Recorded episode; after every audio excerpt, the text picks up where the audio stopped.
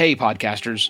Before I get to the episode, I want to take a moment to address the June 24th Supreme Court decision to overturn Roe v. Wade. This decision stripped away the legal right to have a safe and legal abortion. Restricting access to comprehensive reproductive care, including abortion, threatens the health and independence of all Americans. This decision could also lead to the loss of other rights. To learn more about what you can do to help, go to choice.crd.co. That's choice.crd.co. And I encourage you to speak up on your podcast as well. Take care and spread the word.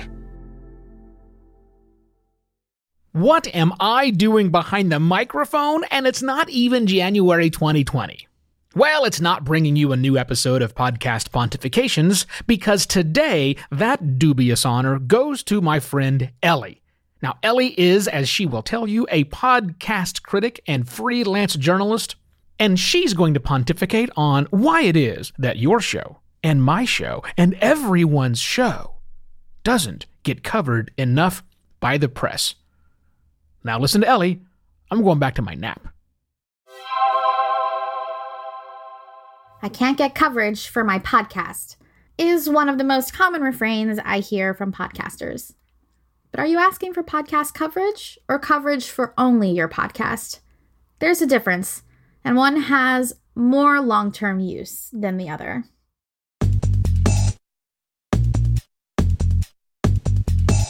Hello, and welcome to another podcast Pontifications with me, Elena Fernandez Collins, filling in for Evo Terra while he's off taking a well deserved vacation.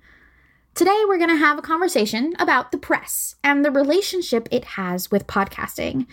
If you don't know me, I'm a freelance podcast critic and journalist. I currently write primarily for indie podcast focused outlets like the Bello Collective and for the Podmass column at the AV Club. I'm also a grad student trying to finish my thesis, so pray for me. If you've been reading industry newsletter Hot Pod for a while, you might remember the article that came out in early November of this year for Hot Pod's fifth birthday. It was a list of anonymous frustrations podcasters have with the industry. You may even remember this one. Quote No exposure for independent shows, like literally none whatsoever. I've sent out dozens of press release kits for a new, highly produced documentary I made and received nothing but silence. This is absolutely a pervasive problem and one that I will probably be screaming about until the end of time. If you've read any listicle of podcasts on major outlets like Time, like the New York Times, like The Guardian, or even major entertainment press like the outlets owned by G/O Media, the list reads like you're scrolling through the top 20 of the Apple charts and then cherry picking new releases that come from high rolling public radio stations and media companies. This is a phenomenon that gets worse right around mm, now, actually. I'm not ready for best of season, are you? There's two major problems here in the situation we're living in. One, the pervasive reality of poorly researched listicles as the primary method of podcast, and I use this term loosely, critique. And two, the lack of steady exposure for independent podcasts. So let's talk about item one I can confirm that I have written more listicles than you can shake a stick at. I have a hate love relationship with listicles. On the one hand, please don't take me out for this, a well crafted and well researched listicle is a serious boon to podcast discovery. If you've got a central theme and you keep all the podcasts on the list on theme and you make a serious effort to diversify, that's a tool and a gift. I've used listicles to boost the visibility of independent shows that would not get a chance otherwise and to help listeners stay informed about what's out there in their niche areas of interest.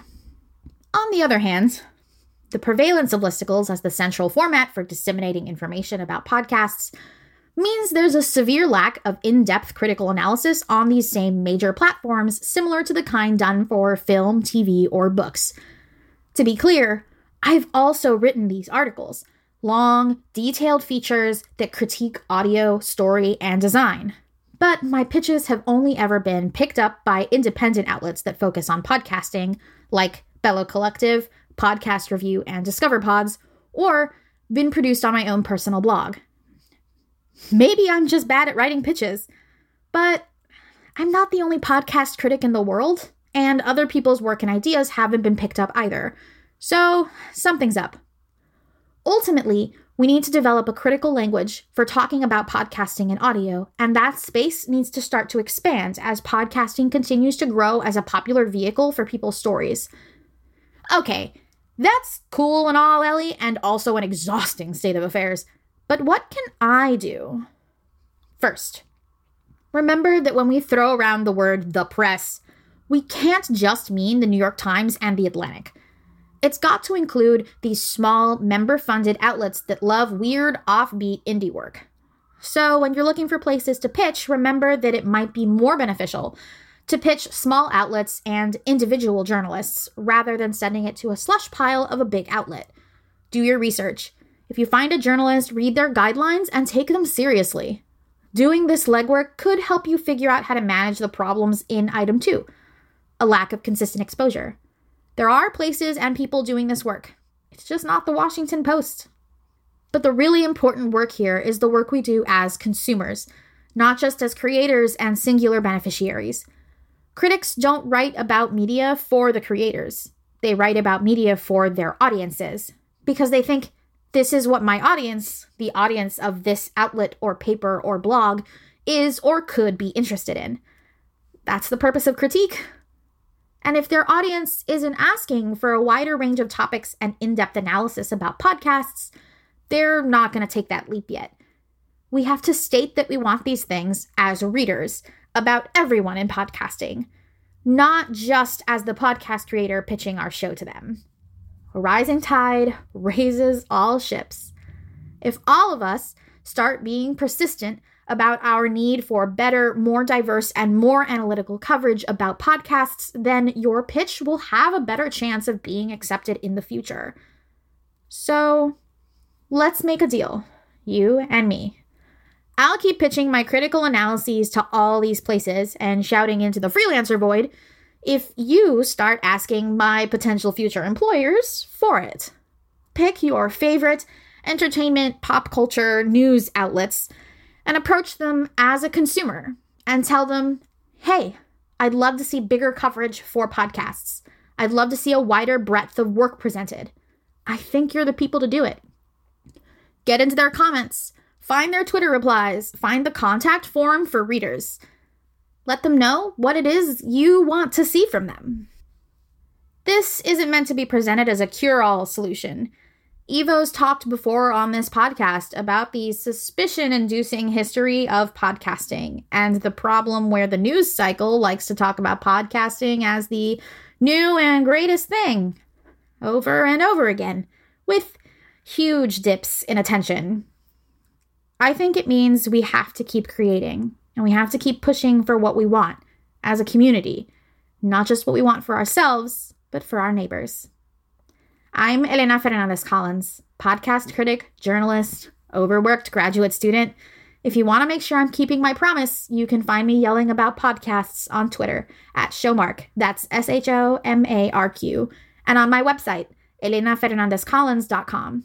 If you think, wow, I'd sure love to help this freelance journalist continue to eat and pay rent while they work towards writing about podcasts at bigger places, I have a Patreon at patreon.com slash Elena Fernandez Collins. Evo will be back in January with more podcast pontifications. Cheers!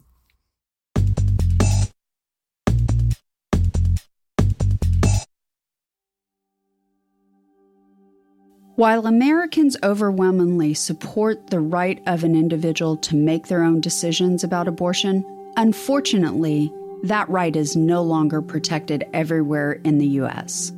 The Supreme Court overturned Roe v. Wade on June 24th.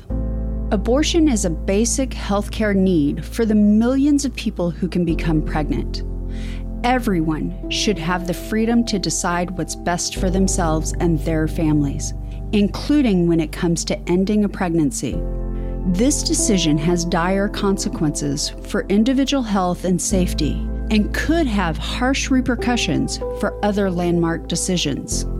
Restricting access to comprehensive reproductive care, including abortion, threatens the health and independence of all Americans.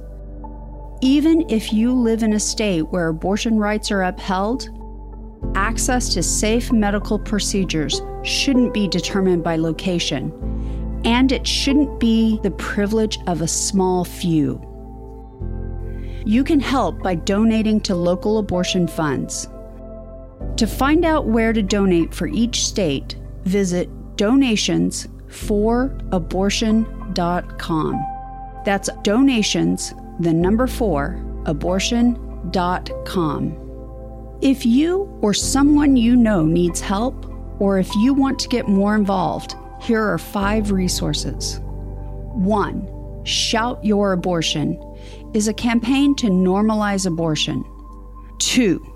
Don't Ban Equality is a campaign for companies to take a stand against abortion restrictions. 3. Abortion.cafe has information about where to find clinics. 4.